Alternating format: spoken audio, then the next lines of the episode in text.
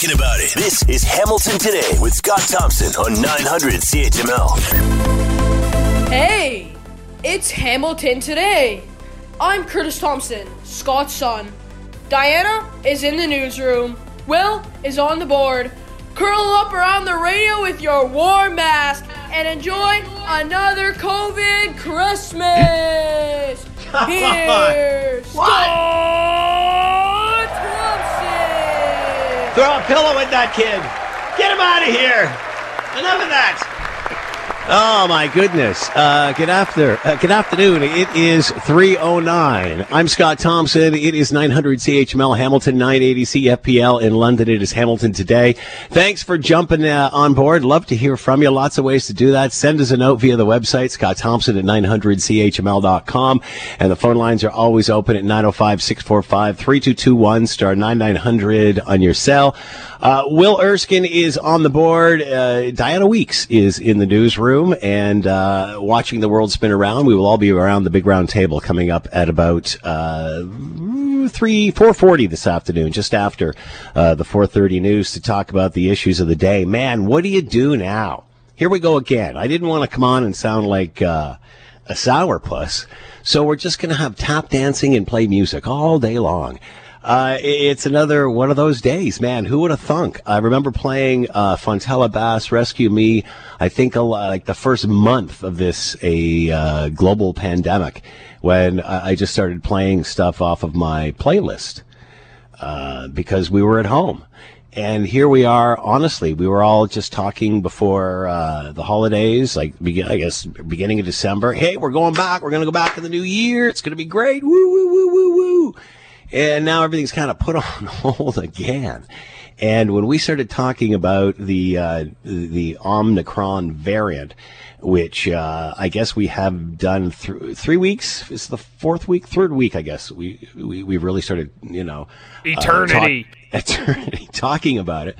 But who would have thought that in three short weeks? Bam! I mean, people were talking about what they were doing for Christmas. People talked about, you know, what plans they were going to make, and, and blah blah blah blah blah. Life slowly. I got my second shot. Woo woo woo! Life is good. And now we get hit with uh, another variant, and it, it transmits incredibly quickly, and that's something we have to be concerned about. The great news is, uh, what is it? Eighty-eight percent of Ontarians uh, 12 plus, 88% are fully vaccinated, which is absolutely incredible, an incredible uh, feat to get that much of the province vaccinated. And, you know, like we're very close to, to 90%, uh, you know, with the two doses, certainly over 90% with one. And now we have to follow up with a booster. Okay, what do you do? Um, but to have that many vaccinated uh, really shows how uh, we can we can truly combat this and and and have people who get it. And boy, there's more and more people that have fallen victim to this in your circles. Uh, and it spreads like wildfire. So, but the good news is people with vaccinations aren't getting sick or as sick or it's very mild. Uh, heaven forbid if you don't have your vaccination, try to get on that as fast as you can now that everybody's cramming the thing up trying to get a booster. So, you know, it's funny. I think this is, you know, I think the Omicron variant has made us realize that it's not about beating this, it's living with it and how to best do that. And I think the vaccination rate and the fact that it's so high in Ontario and in Canada that, you know, we're not going to see a, hopefully, hopefully, uh, uh, you know, mass influx of people heading into the ICU or into hospital and then eventually the ICU uh, because they are fully vaccinated. So uh, I think this is with the Omicron because it transmits so quickly has shown everybody that this will be a piece of our lives or someone you knows. Uh, and the key is to just be vaccinated. And if you do get it, you're in and out, hopefully. And, and, and it's not a, you've certainly blunted the, the illness that you're going to get. I think that's where we are. And, and you know, everybody, you know, keeps yelling and, and screaming about boosters. And, and of course you should be getting one, but then should, we should be giving it to other parts of the world. Um, and and again, at the end of the day, I, I think that debate for the woke uh, uh, is right up there with feeding the rest of the world. And as soon as we can figure out how to feed the rest of the world, we'll figure out how to vaccinate the rest of the world. Uh, it's not as easy as just dropping vaccine off on someone's shores. Uh, they don't have the same healthcare infrastructure we do. We can't go in and take over their country and tell them what to do. Uh, so it's a lot more complicated an issue. Uh, especially worldwide, globally, than just uh, don't get your boat. I don't want my booster. I'm going to send it to another part of the world, which will probably never get it. Uh, again, way back when, when this was uh, uh, first an issue in South Africa, they told people to stop sending vaccines. They have enough vaccine. The issue is the healthcare system being strong enough in order to and, and robust enough in order to get these things distributed, much like food much like clean drinking water. These problems are a lot bigger than just affluent nations giving more. Uh, it's a lot more complicated than that. Take a look at Afghanistan. Uh, there's a great example right there.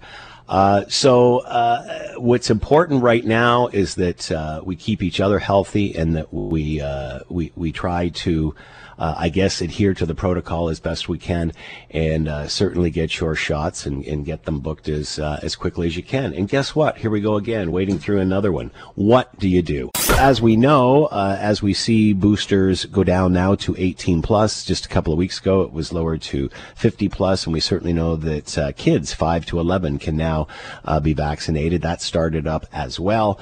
but again, we saw hesitancy. We see hesitant, hesitancy, although really on Ontario, ta- uh, pat yourselves on the back. My goodness, the amount of people that have been vaccinated, uh, 12 plus, 88 percent uh, with two doses is uh, incredibly uh, incredibly significant, and is why we're we're doing as well as we are. But I, I, think even more hesitancy sometimes with the younger kids, specifically because they are kids, age five to eleven. Uh, some parents banging down the door to get the kids vaccinated. Others want to wait and see. I, I, mean, you can imagine what it is like. Let's bring in Dr. Amanda Adams. Uh, she has been uh, fielding questions from worried patients about COVID nineteen, especially around the the kids and to connect with a wider audience outside of uh, her normal practice. She has created Vax, or sorry, Max the Vax, a nationwide campaign and multilingual website aimed at providing kids 5 to 11 and their parents and caregiver, uh, caregivers some evidence-based, evidence-based resources to help them uh, make a uh, educated choice. Let's bring in Dr. Amanda Adams, family physician, Markham Stouffville Hospital with us now. Doctor, thanks for the time. I hope you're well. Yes, thanks for having me. Tell us about Max the Vax. well, um, so according to the Canadian Medical Association, uh, 5 million Canadians don't have access to a family physician or someone they can authoritatively that can answer their questions about the COVID-19 vaccine. So, so that's where we thought uh, Max the Vax comes in. And as you said, it was, it's a website developed especially for kids 5 to 11 uh, their parents and caregivers. And it's a one stop resource to answer any questions they may have about the COVID 19 vaccine. So we're trying to ensure no parent, child, or caregiver falls through the cracks when it comes to getting the information they need. So uh, Max is actually a character. Yes, he is. He is a characterized um, syringe, actually. Yeah. Uh, so, Which you know, some people without seeing it may think, oh, you know, but no, believe me, you've seen weirder things. This is great. well, this is for kids. So this yeah. website is developed specifically for kids, and Max is actually a sticker as well. Um, mm-hmm. And a part of the campaign, we've we've um, which we launched about a month ago. We've sent sixty thousand Max stickers across Canada to various clinicians, health and social service organizations, community groups, First Nations. So it's a way to engage kids. Um, and uh, yeah, if you haven't checked out the website, you got to go and see what Max the Vax looks like. so, do we see or are you seeing more hesitancy among this age group 5 to 11? And it's obvious, you know, how people are obviously concerned about their kids, but we certainly saw all through this uh, vaccination process hesitancy of some form. Uh, is it more so in the younger age demo? Uh, yes, I would say definitely. Um, and again, we expect parents to have questions, yeah. of course. And um, there's many questions that they're asking about safety of the vaccine, potential side effects, um, uh, you know, allergies, if their child has allergies, or they may be worried about fertility issues, which unfortunately some of these concerns are coming from misinformation that's circulating through social media channels and it perpetuates rumors and not facts. And so this is why um, we set up this page, which is evidence based, trusted information as a source uh, parents can come to to get um, information.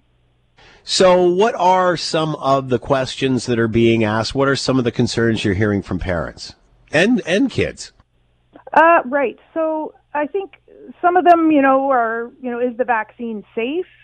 Uh, particularly, um, you know, because it's it's you know people feel it hasn't been around a lot, but we definitely know that it's been tested. It is very safe and effective, and now um, billions of people around the world have had this, and the vaccine for children is actually at a lower dose than the yeah. adult dose, so there's less side effects um, from it as well. And so, yeah, so that's probably a big one about safety, as well as um, fertility. Some, again, I mentioned some. So unfortunately, this is based in misinformation, and we know that there's absolutely no evidence that the vaccine can alter genetics, hormones, anything like that, and cause any long term wow. effects. Where did that one come from? I have never even heard that one. Wow. Uh, yeah. It's not like this is like vaccinating kids isn't new, Dr. Adams. I mean, we've been doing this for an awfully long time. Absolutely. So, yes, I vaccinate children all the time, and we, um, in our offices, we've been vaccinating for things like chickenpox, you know, uh, rotavirus, polio. These are common um, illnesses that used to be, you know, devastating and are vaccine preventable. So COVID 19 is just the same. This is a vaccine preventable illness that protects not only the child, but also people around them, and especially to protect p- potentially people in their household, like children under five that aren't able to get vaccinated yet. Are you anticipating that eventually that will happen too? Uh, yes. So this there have been uh, there is a study ongoing actually for children uh, under five, and uh, we had some preliminary results just come out that had said that it um, at the two doses it wasn't um, giving the immune response that yeah. they had anticipated. Unfortunately, so it's going to be extended a bit longer, but we definitely expect it in 2022. So um, obviously, this is you know an issue unto itself. Vaccinating the kids five to eleven. We remember how much we were waiting for that approval and the go ahead so we could get started on on all of this, and things were looking pretty good heading into the holidays. Now we're faced with Omicron, and my goodness, it seems that the whole mantra has changed in, in literally a week. What are your thoughts on all of this, Doctor? Well, I think it it just shows us again that you know Omicron severity is unknown. Still, we are seeing um, escalating cases, and um, in some countries, they've actually seen some early data to show that hospitalizations are higher in children. So I think this is um, another reason for us to think that this is a very important thing to be doing right now, as much as we can to vaccinate as many people to protect um, you know our whole population. So I, th- I think if if people have questions, I would recommend that they specific you know talk to their pediatrician or family doctor uh, to get their their you know answers to anything that they're concerned about. Are you surprised at the amount of people who are vaccinated who are testing positive now? Um, well, not not particularly with Omicron. We know that two doses is um, probably only about 33% protective against getting symptoms.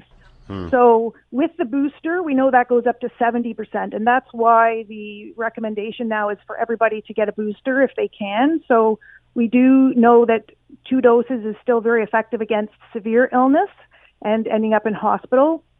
But the third dose and the booster dose is, is very, very important for us um, at this time. What about those that have tested positive? Are they immune now? So, um, if somebody hasn't had the vaccine, you mean, or they've just had COVID? No, if they were breakthrough infections, oh, uh, breakthrough you know, infection. people with two do- two doses, yeah. So, so if they've had two doses and had uh, COVID, then that has um, probably given them a broader range of protection as well. Um, the, you know, we're still obviously they're going to have to isolate for 10 days and um, the guidance will still likely be that they should get a third dose. Are you surprised where we are where we are now, Doctor? I mean, that going into the holidays, uh, it, it, what, what advice do you have for those that are just going, oh man, I can't believe this again?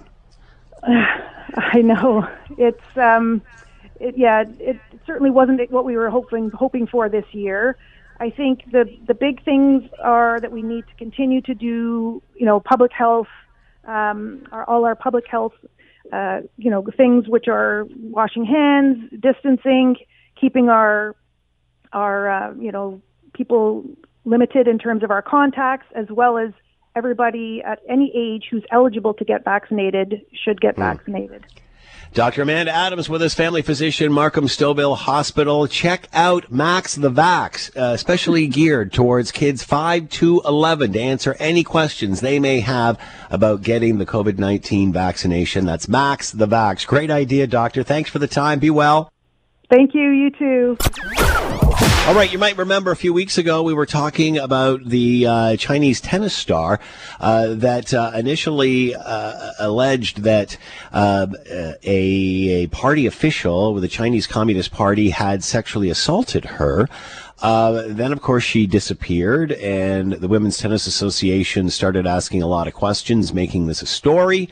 And now, all of a sudden, um, the tennis star says she never accused anyone of sexually assaulting her. Let's bring in Elliot Tepper, Emeritus Professor, uh, Political Science, Carleton University, with us now. Elliot, thank you for the time. I hope you're well. Oh, thank you. Same to you, Scott. So uh, the the tennis star said she never accused anyone of sexual assault. Is that accurate? I've been reading a translation. She wrote this originally, of course, in Chinese. I've been reading a translation of what she posted, and there's reason to think there's ambiguity there. But that's not really the point at the moment because the main point is having said something that might be interpreted as casting a bad light on a member of the Politburo, uh, she disappeared, as we you and I've talked about. She disappeared for a couple of weeks, and when she reappeared, it was under very strange circumstances. The Women's Tennis Association has said we have yet to be convinced through all these various appearances, including the one we're talking about now, that this that she's free and and open and not under coercion. I'm paraphrasing. Uh, so we are not convinced. And keeping in mind the WTO, their largest market market is China, and they have suspended uh, at great cost to themselves all of their activities in China. So we are still not farther along in determining the situation for this internationally known tennis star. Uh, could it be that this is just people looking for something? But on the other hand, this is not a, it doesn't seem politically motivated. This is the Women's Tennis Association that's asking questions, not a, not a political body. Yes. Uh, I don't think the WTO is acting on, a political imperative. As I said, it's costing them uh, a lot of their money, a lot of their, one of their main sources of funds to maintain that association to keep it afloat. And of course, we're right on the edge of the Olympics, so uh, I think everything relating to what we've been talking about becomes political, since we are within now a few weeks of the opening of the Olympics, uh, of course, uh, hosted in Beijing. So the the the reaction of the party has been, whatever the situation of her note, which she now disavows or says, "Well, you've misunderstood what I was saying." She's saying, and uh, and then she said, "But the English translation, that's correct." that's interesting. But she's um, she's saying, "Yeah, I'm I'm free to travel. Look, and if I haven't left the country, it's because I have no reason to. I haven't got anything else to prove, but I'm I'm free." So we have a situation where the party has reacted firmly and in characteristic ways, no matter what the ambiguity of her note might have been, the plausible deniability even if the uh, accused party wanted to come forward, which he's not, the party has reacted in a very characteristic way and made her basically a non person or a person whose, so far, appearances and uh, commentary is not convincing to outsiders. So, what happens now, Elliot? Uh, we aren't sure what happens now. The possibility exists that she will be eventually allowed to travel, but again, under what circumstances, what's, what's the pressures put upon her. What's going to happen now, I think, is that Um, the U.S. and Canada and other states have said they're not going to the Olympics. So I guess a, a, a few quick points on this. One, whatever the ambiguity is, I'm saying uh, the, the reaction of the party to squelch any sort of autonomous voice and to be sure that the party itself is not brought into question, and that particularly over questions of sexual allegations, uh, the party reacting very firmly. Second of all, I think the reaction of the U.S. and Western countries to whether they should go to the Olympics or not is an interesting one. The the French president has said, "Okay, a diplomatic boycott yeah. is in, insignificant in his term. If you either go or you don't go. I'm going to go uh, because, as and, as is the UN Secretary General, keeping in mind also that China has said." All these countries that aren't coming, we don't care. Besides, we didn't invite them anyway. yeah. How is China coping with Omicron, Omicron, and, yes. and COVID nineteen in general at this point? Well, one always has to be curious about information coming out of Beijing. Uh, they've had a an announced excellent record in dealing with the original outbreak, apart from the fact of being transparent about the origins of it and the initial period. But they they have moved decisively in a country of 1.4 billion to um, build hospitals, to do testing, etc. Now that Omicron is hitting, uh, you can expect that they will also move very quickly and effectively.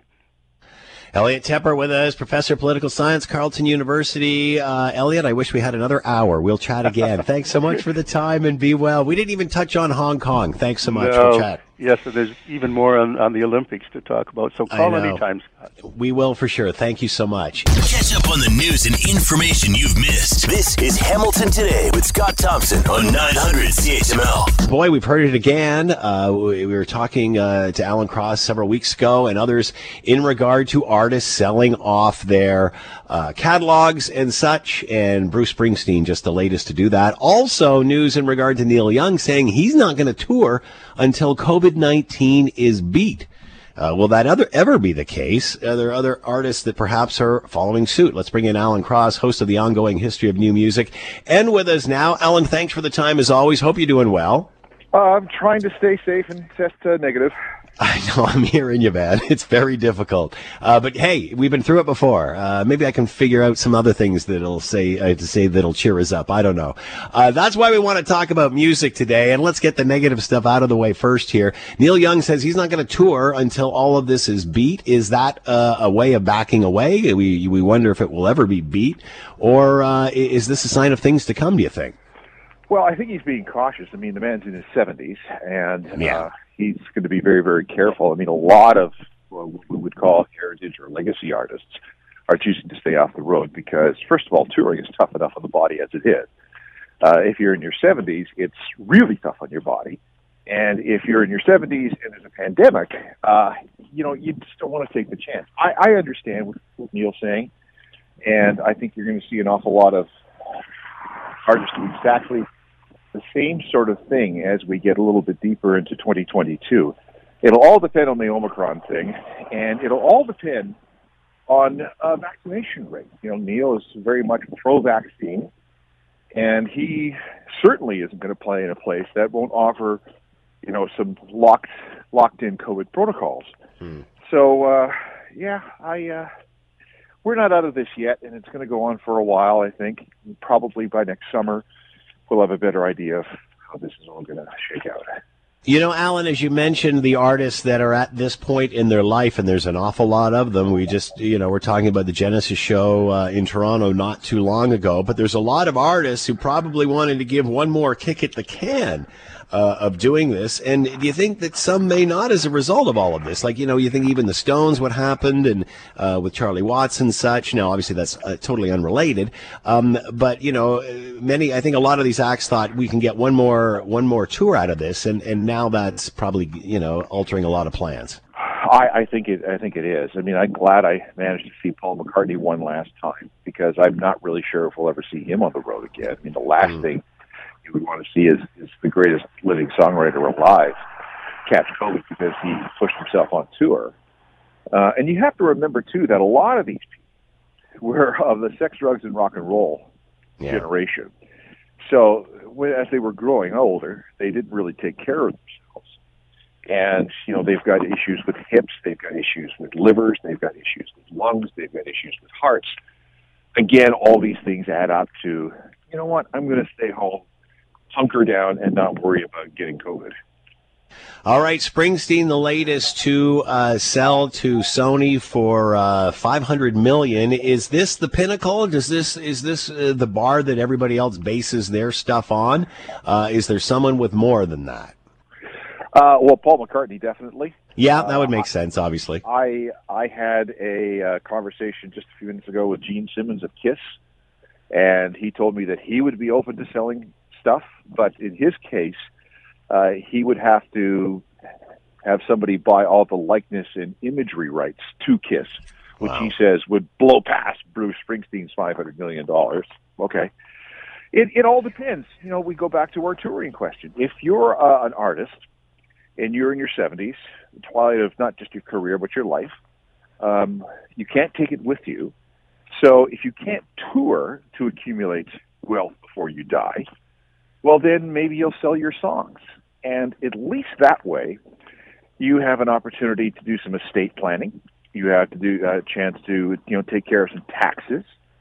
You uh, also will have somebody who will guarantee that your music will live on beyond your death because and that's an important part to this too isn't it alan is the I, legacy and what happens beyond you right because it used to be that you would have a good career you would die and your songs would slowly fade away this way you've got these giant companies who have made huge investments in your music, and they need to get a return on that.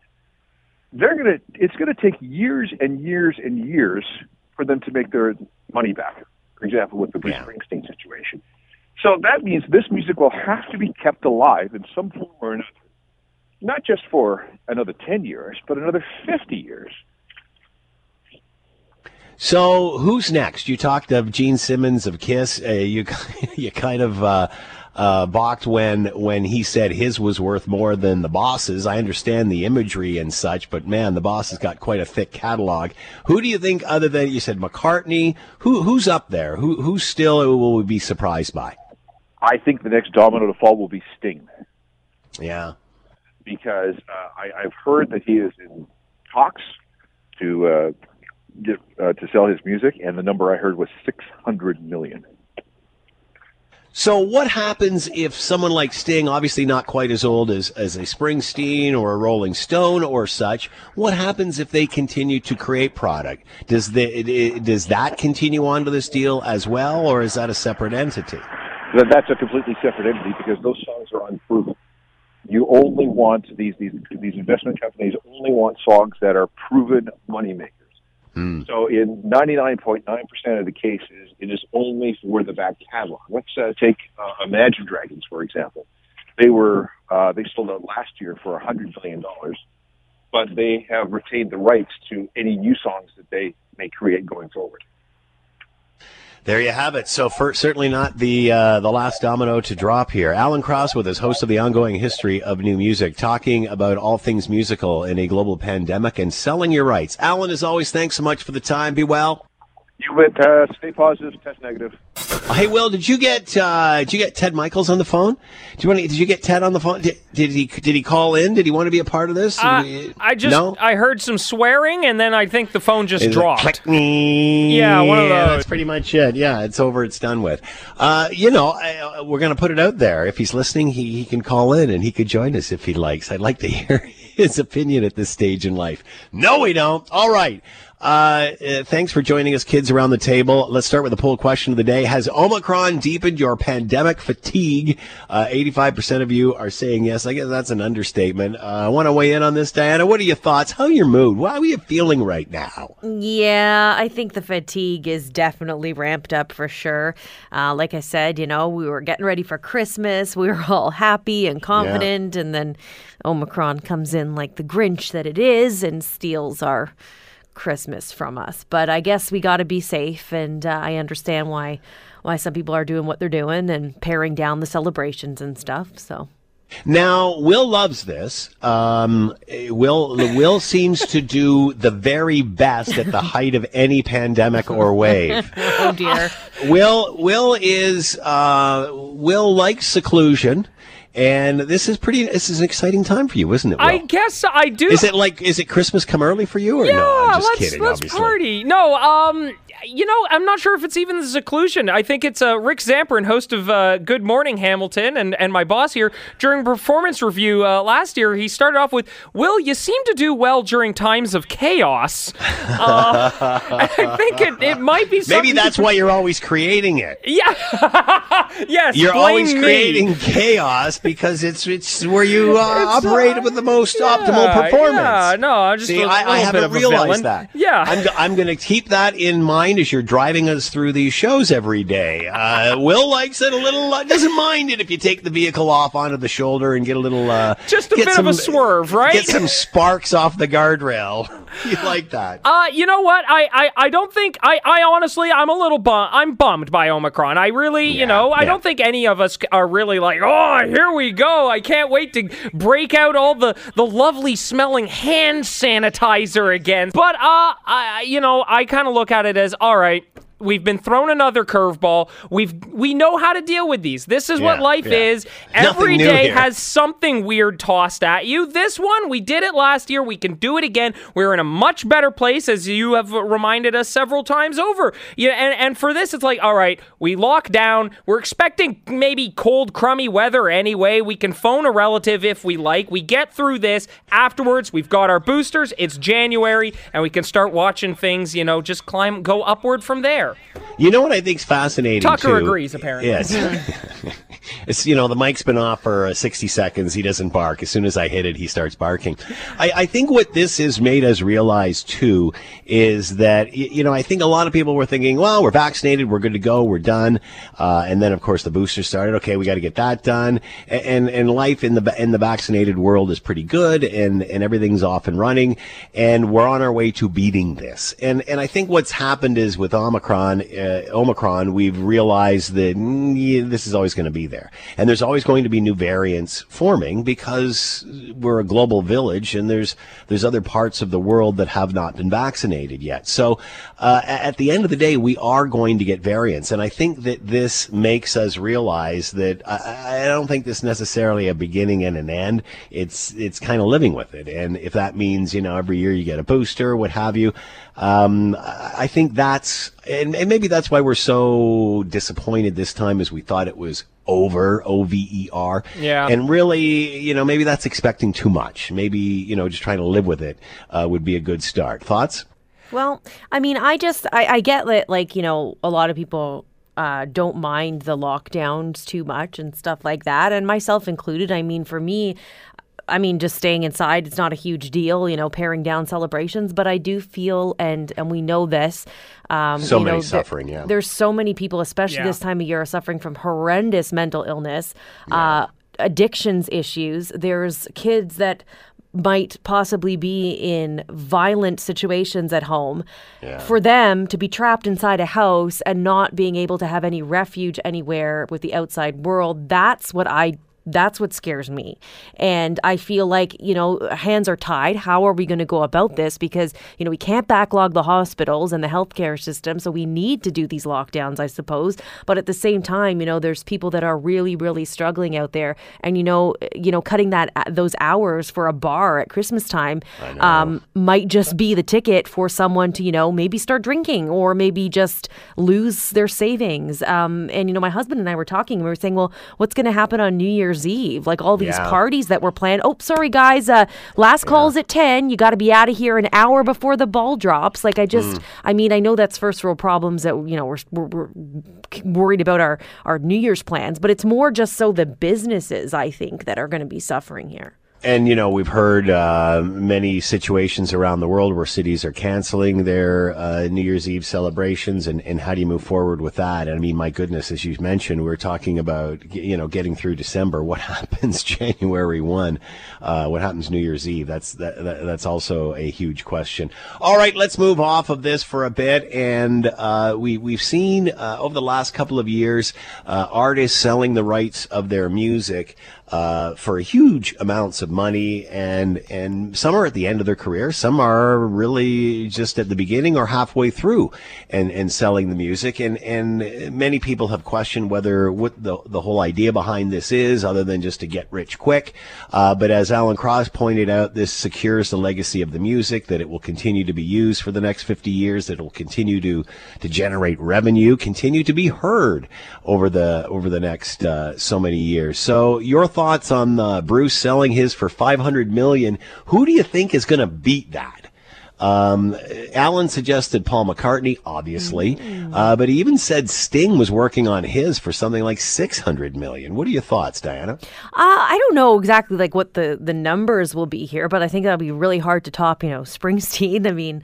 Uh, I, I don't really understand if this is a good thing or a bad thing. I think there's obviously mixed um, opinions within the music industry. I mean, Taylor Swift, obviously the most known one, who says, you know, no, we have to own our own music. We can't sell it out. We have to do this. We have to do this. Be owners of our art.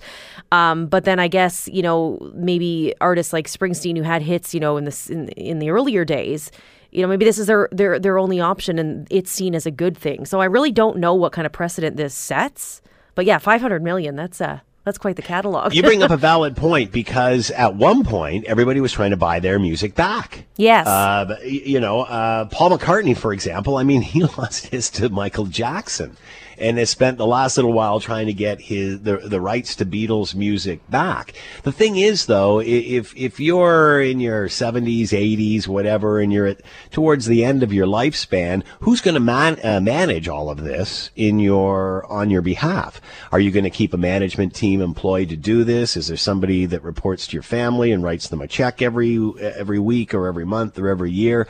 Uh, and I think what this also does is it gets it cashes out, so it gives them the check.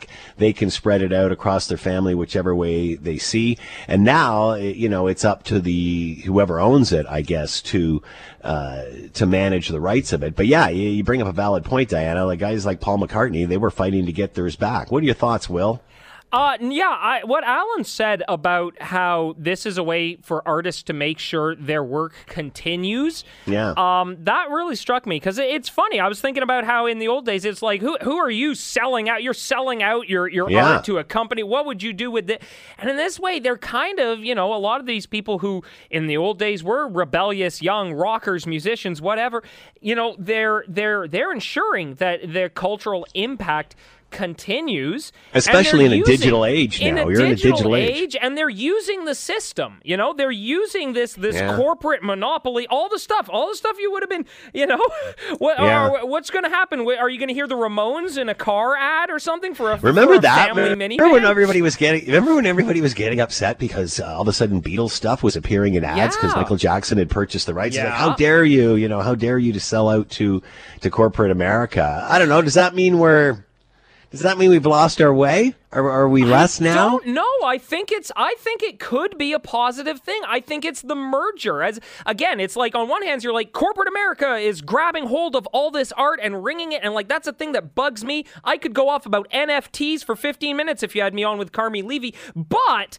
At the same time, it's like no, car- corporate America now is being wrapped, encapsulated with all this great artwork. That's all And this you wanna music, hear which that- is getting into our into our system.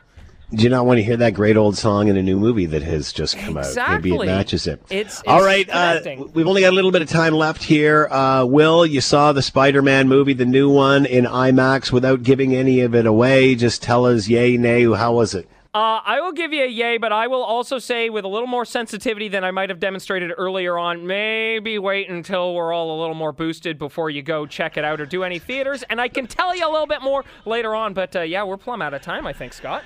Uh, yeah, yeah, unless you're wearing your own suit, don't go into the theater. All right, 445. Thank you, Big Round Table, as always. The truth is Hamilton Today with Scott Thompson on 900 CHML. And we're seeing it, of course, with the NHL and pretty much all of the major sports leagues uh, across North America. The NHL has adopted to postpone cross-border games until after uh, the Christmas break, but it seems that this uh, story is almost changing da- uh, daily, if not hourly. Let's bring in uh, Sean Fitzgerald, managing editor, feature writer in the Athletic, and with us now. Sean, thanks for the time. I hope you're well. Uh, I'm as well as could possibly be.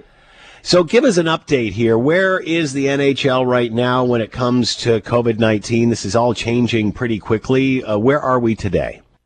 Deep in the soup, Scott. We're all deep in Yeah. the soup, and the NHL is right there with us. Um, and so is the NBA, and so is the NFL. Um, yeah, I mean the NHL has you know put a pause on cross-border games. Um, they have a number of teams, maybe even a third of the league. The last time I checked, um, in I guess what you would technically call outbreak. Um, you know they've had to tighten up protocols, mask wearing, um, et cetera, because again, like the, the the very future of you know the immediate term of the NHL schedule is hanging in the balance. To say nothing of you know the NHL's uh, potential participation in the Olympics in 2022, which seems you know more and more in doubt by the second. So, what is the situation like south of the border? Is it just as bad or equal as to what it is here? Yeah, I mean teams are in outbreak. Um, you know, teams are unable to play. Games are being canceled. Um, I mean, it, it's it's the new variant. It's Omicron. It's it's everywhere. Um, it will find you. Um, so you know, pro sports. You know, some are suggesting or the, the canary in the mine shaft. Although that you know that metaphor sort of falls down a lot when you see that the reality is the mine shaft's falling down all around us. That you know these were athletes who were tested regularly, had access to screening that you know the regular folks, you and I, don't really have. And yet, even though they were, you know, at the time fully vaxxed with the two two doses, um, there were still breakthrough infections. There were still um, asymptomatic uh, infections being detected through this testing. So, um, in a way, they sort of told the future, and now, you know, they're in it just as much as us. How did we get to uh, again uh, postponing cross-border games? How did that decision come about? That you know, no longer back and forth. Was that the league? Is that is that the is that uh, the country? How do how do they make those decisions?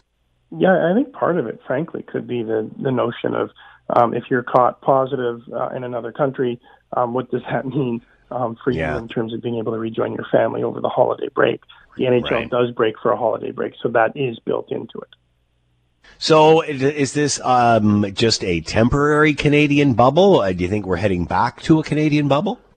Yeah, I mean it's an interesting conversation. Um, when you think that you know, well, no, they couldn't because it's baked into the schedule. Well, no, I mean this is a money-making venture. This is this is grown men in colorful clothing chasing a frozen disc around between car commercials. like they will bend over backwards to find a way to make money.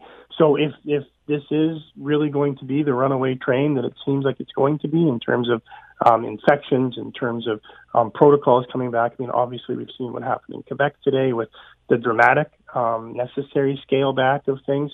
Um, yeah, I, I could so foresee a, a time where, you know, certainly in the short term that it's an all Canadian division again. It certainly wouldn't be easy, but um, I think the alternative might be not playing games at all. That's my next question, Sean. I mean, obviously nobody wants to go there. Uh, that being said, if we're if we're stopping teams from going across the border, how long before we stop them from even going from city to city? Well, I can break this news to you here, Scott, at 4:54 on uh, whatever day this is, whatever month this is. But my beer league just sent out an email to say that it's closing down for two weeks. So my beer Wow. league team will not be on the ice for the next two weeks. So I can I can say that breaking it on CHML. Um, but yeah, I mean, minor hockey's on a pause, um, beer league's on a pause. Um, a ton of OHL teams are in outbreak and on pause. Yeah, of course, it stands to reason that you know the NHL they're made up of super talented winners of the genetic lottery, but they're still humans. So if there's outbreaks, yeah, there's a real possibility the games might have to be put on pause. You talked about the Beijing Olympics coming up uh, in the winter next uh, in the new year. Obviously, uh, there was lots of chatter politically whether you know any athlete should be going to the Beijing Games. Now, all of a sudden, it's become an issue of a global pandemic and COVID nineteen. Uh, how much of this? Uh, how much do you think this this new variant is going to affect what is happening in Beijing? Not only with NHL, but all all sports. Well, I mean, the political talk is still happening. There are athletes, Yeah. mostly former athletes, who have come out and said, "Look, like morally, this this is defensible." But yeah, the practical application of this new variant, and I guess we still call it new at this point, maybe not. But you know, there was a discussion of, you know, if NHL players were going to go, um, how would they deal with what the you know at that moment the the Chinese the host committee protocol was going to be, which is if you have a positive case, if you test positive while you're there, um, you would be in isolation for three to five weeks. And you know, for an NHL player that might have say millions of dollars to make and a playoff push to make back home, that wouldn't be really palatable. So those were discussions that were unfolding before this wave sort of crashed across Europe and into North America. So I think now that's probably even more untenable. And given the fact that you know all of those projections and all of the modeling looks super scary right now, I don't know how you could um, say we're going to the Olympics when you know the Nashville Predators and Ottawa Senators can't even play on a Monday night in December. Boy, that's a valid point, isn't it? It'll be fascinating to see how this unfolds, especially in regard to uh, the Beijing Olympics. As you said, uh, it's not so much about getting sick; it's getting there, not being able to get back. And my goodness, if you're in that part of the world, the only thing you can think about is the two Michaels. Uh, uh, do you think this is just another reason not to go? I wouldn't go. Would you go? Yeah. Right? Nope, not at all. If you, if you got a media pass, would you go? No, considering what I've said about uh, the Chinese Communist Party over the last couple of years, I don't think I'd feel safe. Uh, Sean Fitzgerald with his managing editor, feature writer in The Athletic, talking about the NHL. Uh, at this point, uh, postponing cross-border games. We'll see what happens uh, as the we're back to sort of the Christmas bubble, Canadian Christmas bubble. Sean, thanks so much for the time as always. Be well. Thank you, and you as well. All right, uh, l- let's bring in a little deviation here, as opposed to, and then if we run out of gas, I'll tell you what's coming up on the show. But you know, it's the same old crap. You're gonna love it, and and feel free to jump into the conversation. Scott Thompson at 900chml.com, and the phone lines are always open 905-645-3221 star 9900 on your cell. Trying to keep it a little bit more light. And when we have to talk about it, we're going to talk to Thomas Tenkate uh, from Ryerson University coming up uh, in the next 10 minutes or so. And he will give us uh, some more updates on where we are with Omicron. But other than that, you know, I mean, it is what it is. And um, let's try to be positive and move forward on it. So at that point, um, Will, who, who, you know, has just got to the point where he's getting out and seeing movies again, uh, and has gone to the movie theater there for the last uh, couple of weeks. I'm thinking. Uh, and now I, I think he is. I think this is the last time that he will go this year, uh, considering where we are. But was lucky enough to see the new Spider-Man flick, Yeah. and I might add, was lucky enough to see it in IMAX.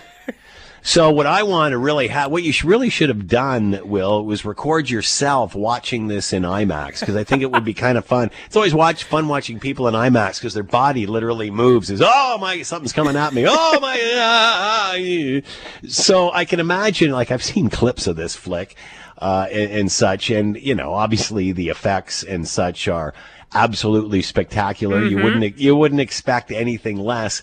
But man, you add IMAX to that mix. What was that experience like? Yeah, it was pretty wild uh, because it isn't just Spider Man, which you got to have a certain uh, kinetic feel to movies like that. They've got to be constantly moving, very high energy, jumping around.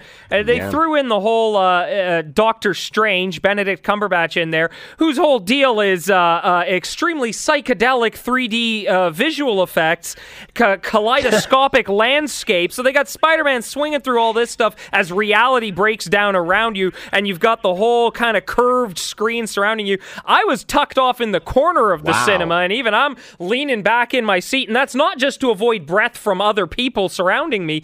Uh, yeah, the whole it really was a very um, immersive experience, just in that everyone around you is doing the whoa at the same time as you describe. So was it obviously you've seen Spider-Man or Marvel movies before? Oh, yeah. Uh, was it quite a bit of a different experiencing uh, seeing it in IMAX? Like, would you would you now go back and see others that way? Would you only go forward seeing those in IMAX now that you've experienced it this way? Is it is this the way to see it? Uh, I think it's still you gotta you gotta leave it up to your judgment depending on the type of Marvel movie. I was even thinking to myself how it's funny. A few years ago, everything was in 3D. This one was not 3D. It was just Yeah, plain yeah. IMAX. 3D might have been a little too much, but really.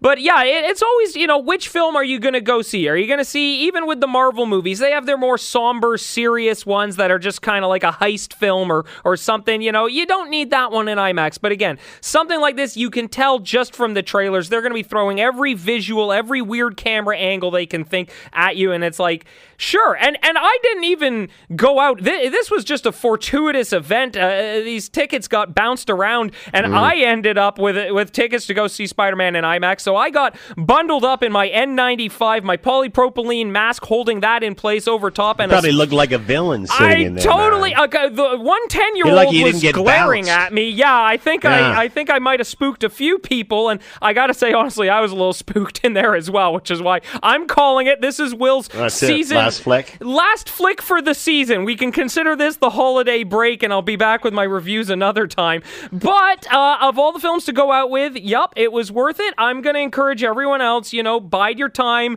avoid avoid the spoilers online. But people seem to be behaving themselves when it comes to that. Some of them you can guess already. Others, I was a little wide eyed, and that that's been a problem with some of the Marvel movies is they do get kind of predictable, but the writers behind this, they're not just taking pages out of old comics, which I would have grown up reading. I know I recognize little bits and pieces they they scrubbed from, but for the most part, they made their own original thing and they got pretty creative with it. So it's it's on the upper tier of, of Marvel Marvel movies. It's good fun, and uh, it'll probably be in theaters for a while. So you'll get your chance after you've got your booster and the two week waiting period to uh, have your system adapt to it, and then you can go check it out. Two thumbs up from the Will Man on the IMAX version of the new Spider-Man flick. I don't know. I'd end up with a sore neck. Uh, thank you, Will. Let's bring in Thomas Tenkate, Professor, School of Occupational and Public Health with Ryerson University, and talk about where we are uh, this uh, less than a week now before Christmas. Thomas is with us now. Tom, thanks for the time. I hope you're well. Uh, yes, thanks, Scott. I'm great. How are you doing? I'm doing pretty good, Thomas. It's amazing how things have changed in such a very short period of time. Your thoughts of where we are today? Yeah, yeah, definitely. It's you know, so with uh, the Omicron uh, variant sort of really starting to take hold, it, it's a it's a pretty fast moving situation. Uh, you know, when looking at the data, we're you know sort of roughly around the four thousand cases per day uh, now, and that's sort of getting close to the the peak of the second second wave we had. So so you know, it's really uh, sort of skyrocketed pretty quickly in the last few weeks. Uh, the, the good thing is that at this stage, it doesn't seem to be translating to uh, hospitalizations. You know that that high proportion. We had a, a much larger proportion in the in the previous waves, and uh, we the, the we're having a, the pretty low, you know, sort of numbers of deaths at this stage as well associated with it. So, so you know, given all of that, you know, I think it the case numbers are, are scary, but uh, at this stage, you know, the the the more serious outcomes aren't seeming to translate. But but I think longer term, with the you know high numbers of cases, you know, proportionally, we we will start to uh, impact the healthcare system and and really start to see a lot lot more uh, of the more serious outcomes. So so that's where we're at. But uh, it it is uh, it is definitely a fast moving situation. Uh, when I when I was looking at these numbers today, three thousand seven hundred and eighty four new cases uh, for Ontario. That's down a bit from the weekend, which was was up over four thousand, as you mentioned. But what I found stunning was out of that thirty seven hundred, over twenty seven hundred are fully vaccinated. So the vast majority of the people that are getting this are fully vaccinated. As you mentioned, the good news is uh, if they're getting sick, it, it's very minimal, and it's keeping them out of uh, out of hospital and such. But what are your thoughts of the fact that so many of these people are already double vaxxed? Yeah, yeah, definitely. You know, we're uh, you know, and, and that sort of translates also to the numbers in, into hospital. Uh, you know, the uh, the latest numbers I'm seeing is you know sort of sort of two thirds or three quarters of the people in hospital are also fully vaccinated, but uh, but translating into ICU is not as not as many. It's still predominantly unvaccinated in you know ICU for the more serious serious conditions. So so I think uh, you know what that's really saying is that uh, what we what we're classifying as fully vaccinated, the, the two doses is is not uh, not doing the trick, and and uh, and so it really means being double vaxxed is not going to is not sufficient to to really keep you out of hospital now. Uh, and so that's really means that the uh, the booster is is really needed, and uh, you know so if, so people need to try and get out there and get their booster shots as uh, as soon as they're able to. Uh, obviously, we're seeing the numbers increase of those fully vaccinated or, breakthrough cases that are, are are are testing positive. What happens to those people with a booster? Do they continue on with their booster shot? Do they not need it? Do they wait? What what do, what do you do then? Yeah, yeah, I, I definitely think that uh, you know when when if you're eligible for the booster, uh, you know, sort of definitely get it. Uh, you know what we what they they have been saying is that uh, people who have been a case uh, and then then uh, get uh, get vaccinated have uh, you know are, are, in a much better position longer term. And so so if people are sort of you know an active case at the moment, I, I think you know they have there's uh, protocols around when they can get their booster after that, but but uh, still definitely get a get a booster if you're in that situation. So, is there any harm in getting a booster after you have tested positive? Uh, no, like like I think uh, I think it's still fair enough to still get it. Uh, given given what they're what they're saying is that uh, you know it, it's uh, again you know as the name says a boost it, it's uh, you know I think you know what we're looking for is any any boost that uh, people can get uh, however is is is the way to go and so so uh, apart from you know becoming an active an active case obviously we but but definitely if you you know do become infected and you are a, you know a, a become a case, then then I still think you know it's it's fair to uh, to look at getting a booster when when you're able to. What about fatigue? Many Thomas have been talking about how you know we were pretty much geared for the holidays here. It looked like things were pretty good heading into December, and then boom! In the last couple of weeks, Omicron has reared its ugly head. Uh, what about fatigue and, and and where people's mindset is at this point? Yeah, it, it, it definitely you know we're we're sort of you know coming up to two years of of the the pandemic, and uh, I think I think everyone is is fatigued about uh, you know just the situation and the, the the the changing situation. I think one of the things that you know that what I'd say to people is that we're you know historically you know when for for pandemics uh, you know they've sort of been in that two two to two and a half year uh, time frame and at the at closer to the end of the end of the pandemic the the the, the virus tends to become come into a form like a variant that is is much more easily transmitted but doesn't uh, have the same sort of serious out, out outcomes. And so so that's you know if, if you think about that you know those those criteria are starting to line up for us. And so hmm. so given that you know sort of i know that it's tough. I know that uh, you know this this could be changing people's uh, uh, holiday uh, plans, and, and I think people should should be concerned, or, you know, c- concerned and, and considering you know changing holiday plans d- depending on on what the uh, makeup of of the uh, the events are. But but but I think that we are uh, getting closer to the end, uh, you know, based on on what we we know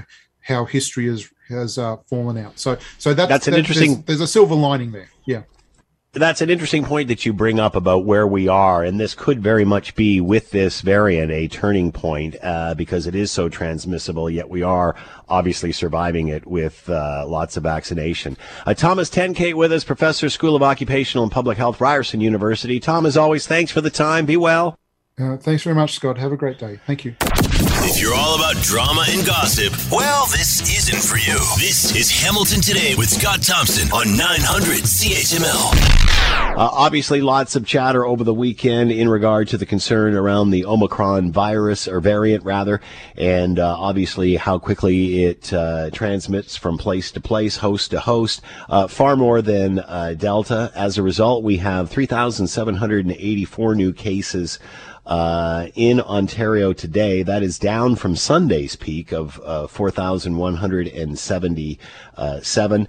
Uh, the peak uh, that we have experienced is about 4,800, and that was uh, in around April of uh, earlier on in the year uh, during this global pandemic. Obviously, uh, lots of concern about how quickly it spreads, and uh, many are saying that it, it, may not be as severe, but simply with the numbers that are uh, testing positive, a lot of those people uh, breakaway cases. In other words, um, have already been double vaccinated, including today out of the 3,700 in Ontario that have tested positive.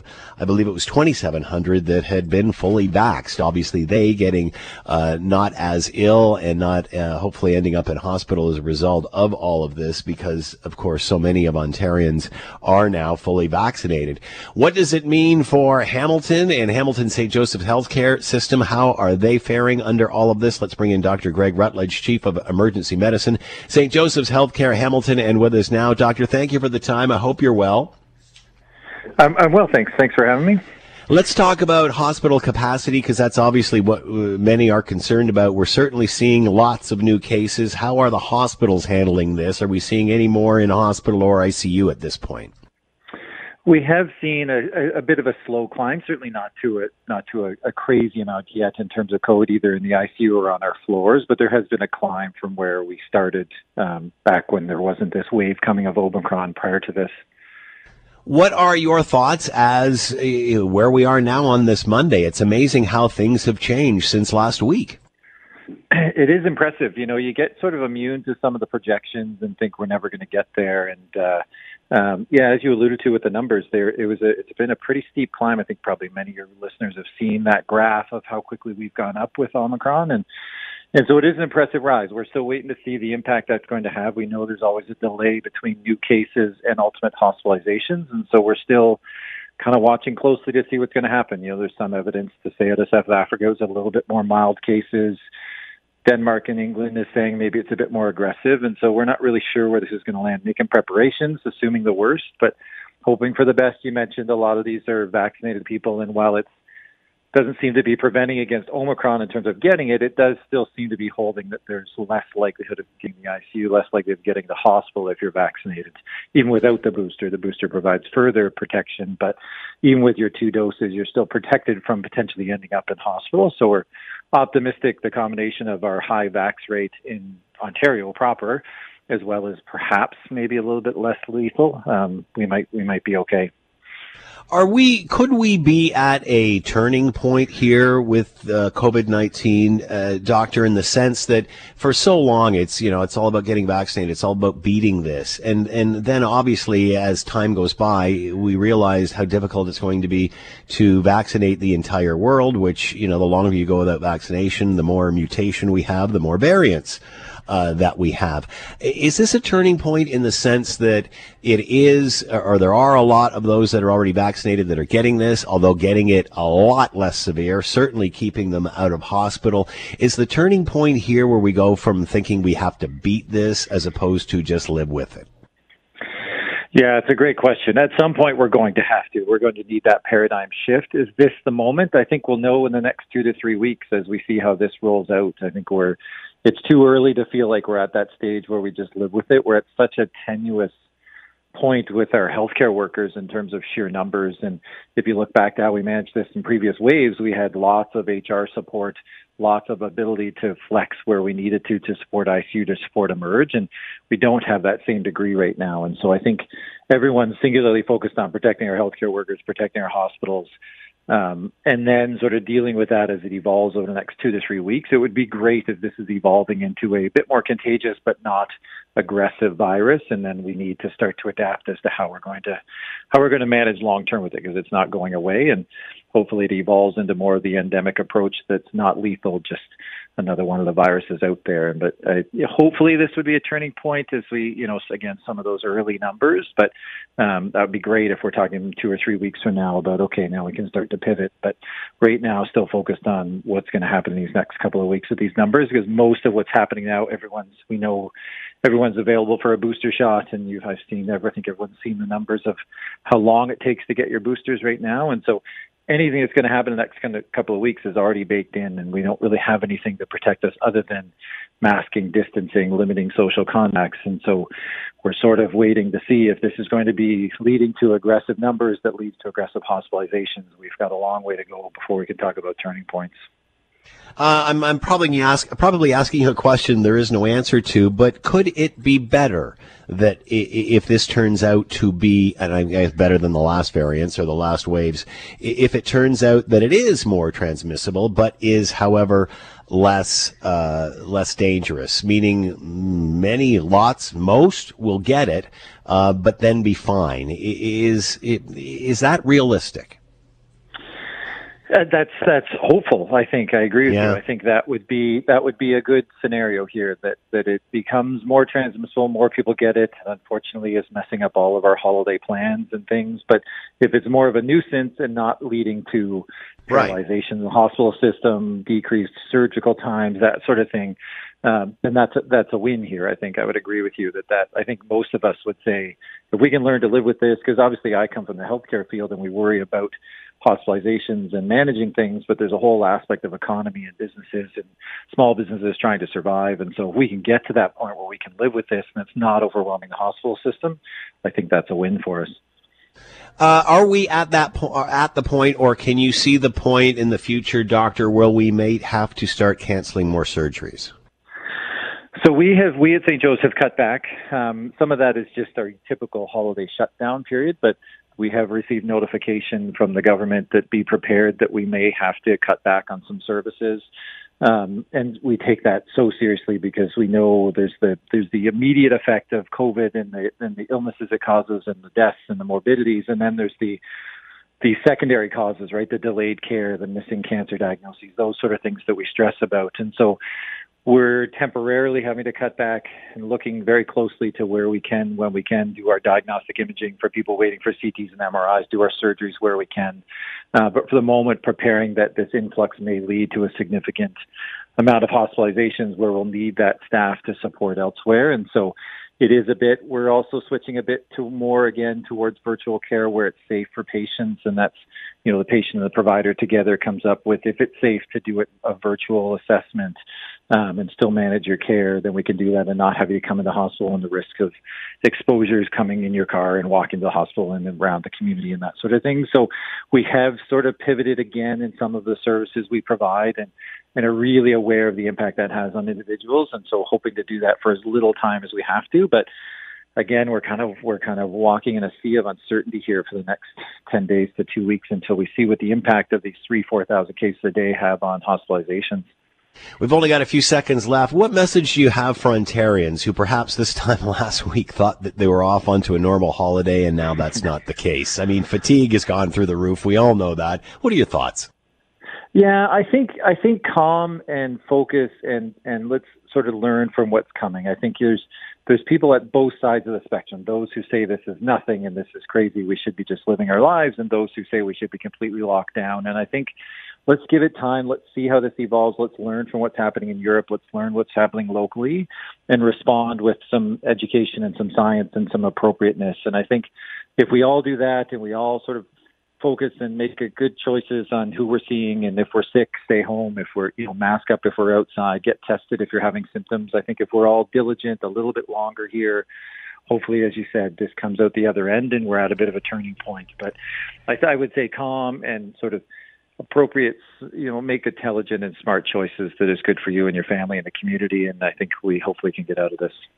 Stay calm and vaccine on. Uh, Dr. Greg Rutledge with us, Chief of Emergency Medicine, St. Joseph's Healthcare Hamilton. Greg, thanks so much for the time. Much appreciated. And thank you for all you and the staff are doing to keep us all safe. We greatly do appreciate it. Thank you so much. Thanks so much. Bye bye. Will Erskine is on the board. Ted, uh, sorry, Ted. Ted's gone. Uh, Diana Weeks is in the newsroom, missing Ted, no doubt, and uh, watching the world spin around. Scott Radley joins us, uh, host of the Scott Radley Show, columnist for your Hamilton Spectator, and of course, coming up after the six o'clock news tonight. Scott, great to hear from you. Hope you're doing well. Doing well. Thanks, Scott. Thank you. How? Uh, let's start with the poll question of the day. Has the Omicron deepened your pandemic fa- uh, fatigue? Right now, eighty-five percent of you are saying uh, yes. So what are your thoughts, man, on how this has changed in such a short period of time? Well, I mean, I don't know how it can't affect your fatigue about this. I think everyone sort of thought we were done, and then, or at least getting close to done, and then whammo, we're getting it all over again. But I mean, to me, the question is, and we're going to talk about this on the show uh, later on, is you know, even though we're right seemingly smack in the middle of another go around, like, do you at least feel a little hopeful that we may get out of this someday? Because I, I mean, there's people now you go on social media who have kind of resigned themselves to the fact that we're going to now be in this forever, and and I don't Yeah. think that's the case. But boy, it, it can feel like that. It can feel like that. that. You know, every time we get close, it starts all over again, and it becomes a cycle. It's interesting that you say that because we, we just had the uh, the exact same conversation uh, uh, just moments ago with Dr. Rutledge from uh, St. Joseph's Healthcare in Hamilton, and I asked him the question eh, because you know I'm looking at numbers today and it's three thousand. hang on, where are we here? Uh, it is three thousand seven hundred and eighty four new cases in Ontario. Of those, over twenty seven hundred uh, of those cases are with those that are fully vaccinated, Yep, and yep. you know, so obviously those people are, you know, perhaps getting ill or rem- a little ill or, or not at all, asymptomatic, what have you, and then moving on. And, and my question to him was, have we come to a point where we've stopped figuring out how we're going to beat this? Because really, if variants keep going because the world is not fully vaccinated and, you know, just like feeding the world, uh, vaccination, uh, to think we can do it any faster than we can feed the world is, is, is a little bizarre. So, uh, have we caught to the point where we finally realize that we have to live with this, and as long as you're vaccinated, you'll be fine? Well, look, I, I'm what we're going to talk about here. I mean, I'm not a doctor. I don't pretend to be a doctor. I don't want anyone to think I'm thinking I'm pretending to be a doctor. But there does seem with this latest one, and I know that we keep getting cautioned that you know don't jump to conclusions, but it does seem it does seem the numbers of people who are being really really affected are a lot less. I mean, it really Yeah. does. The the numbers. So, do we get to a point where, like Scott, every year except for last year, every year there are people who die of the flu, Yeah. and there are people who are in the intensive care because of the flu. And are we getting to the point that we're we're now going to have this around forever? But it's essentially going to be a kind of flu that yeah, people will die, but we don't shut the entire country down because the flu virus, because influenza season has started. We we say if you want to get your shot, get your shot, and if you don't, that's your risk. And if you're older or if you're compromised, please do. Um, you know, and again, I'm not I'm not pretending to be a scientist, but boy, it seems like we may be getting to a point or moving towards the point where we have to say, you know what? Some people, a few people, we're not being callous, but may get sick, but the vast Yeah. majority of people won't. And so, what are we going to do with that? Yeah, and I think that's what we're seeing in these breakthrough numbers as well. I mean, you know, clearly we can't prevent it, but certainly we can control how severe it, it becomes. All right, I can't let you go without asking you your thoughts on the NHL. Uh, we're back into a Canadian bubble through Christmas anyway. Is this the future? Where do you see this going?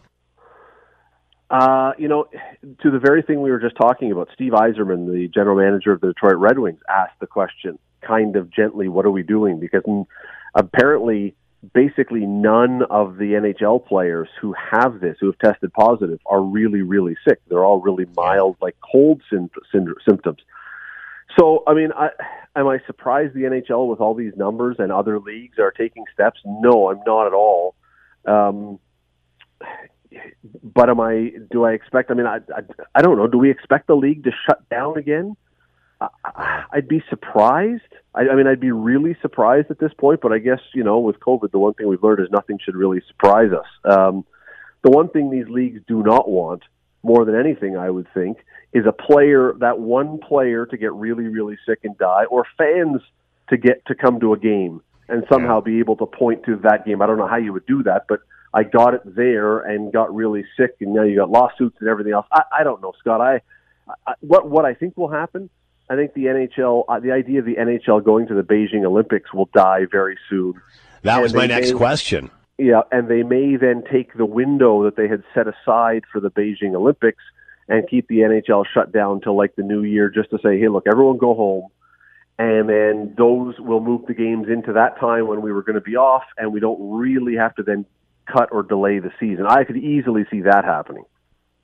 All right, Scott Radley with us, host of the Scott Radley Show, coming right up after the six o'clock news and columnist with your Hamilton Spectator. Scott, as always, thanks so much for the time. Be well. Have a great show. Thanks, Scott. You too. Thanks for listening to the Hamilton Today podcast. You can listen to the show live weekday afternoons from 3 to 6 on 900 CHML and online at 900CHML.com. Thanks to Will and Diana for participating, and thank you for listening. As always, with Hamilton Today, we leave it to you to have the last word. Keep calm and vaccine on. Hi, it's Shauna, and I might be a bad parent because my kids think french fries are vegetables. Hey, it's Ryan, and I might be a bad parent because I went out for wings when my wife was in the hospital after giving birth. Johnny here. I might be a bad parent because in my house, the tooth fairy gives pocket change. But we're not alone. Len emailed us and said his six year old daughter's Tarzan moment going from love seat to La-Z-Boy by curtains made him more proud than any dance recital. and Andy left his two year old at the rink. All right, guys, I'm sure we're not alone. Like Andy's kid. For stories and confessions like this, make sure you check out our podcast. It's called Bad Parents, and it's available wherever you get your podcasts. I left a glove at the rink.